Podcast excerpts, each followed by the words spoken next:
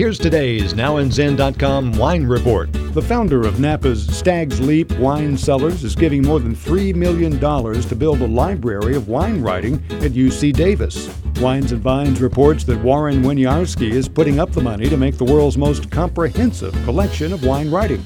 Let me be the 4,000th or so wine writer to step up and offer my Now and Zin ramblings for the collection, no charge. Winiarski says wine writers didn't write just about the regions or types of wine, they gave winemakers the tools they needed to make wines better.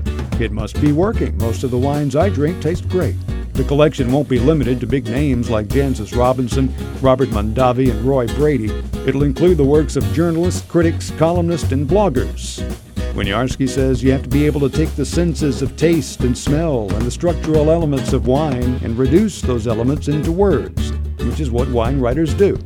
Anyone looking to talk to me about a donation of collected works can do so through Z-I-N.com. Thanks for listening. Hope you'll download us again soon. The music for the podcast is by Kevin MacLeod. I'm Randy Fuller. Read all about it on NowAndZin, Z-I-N.com.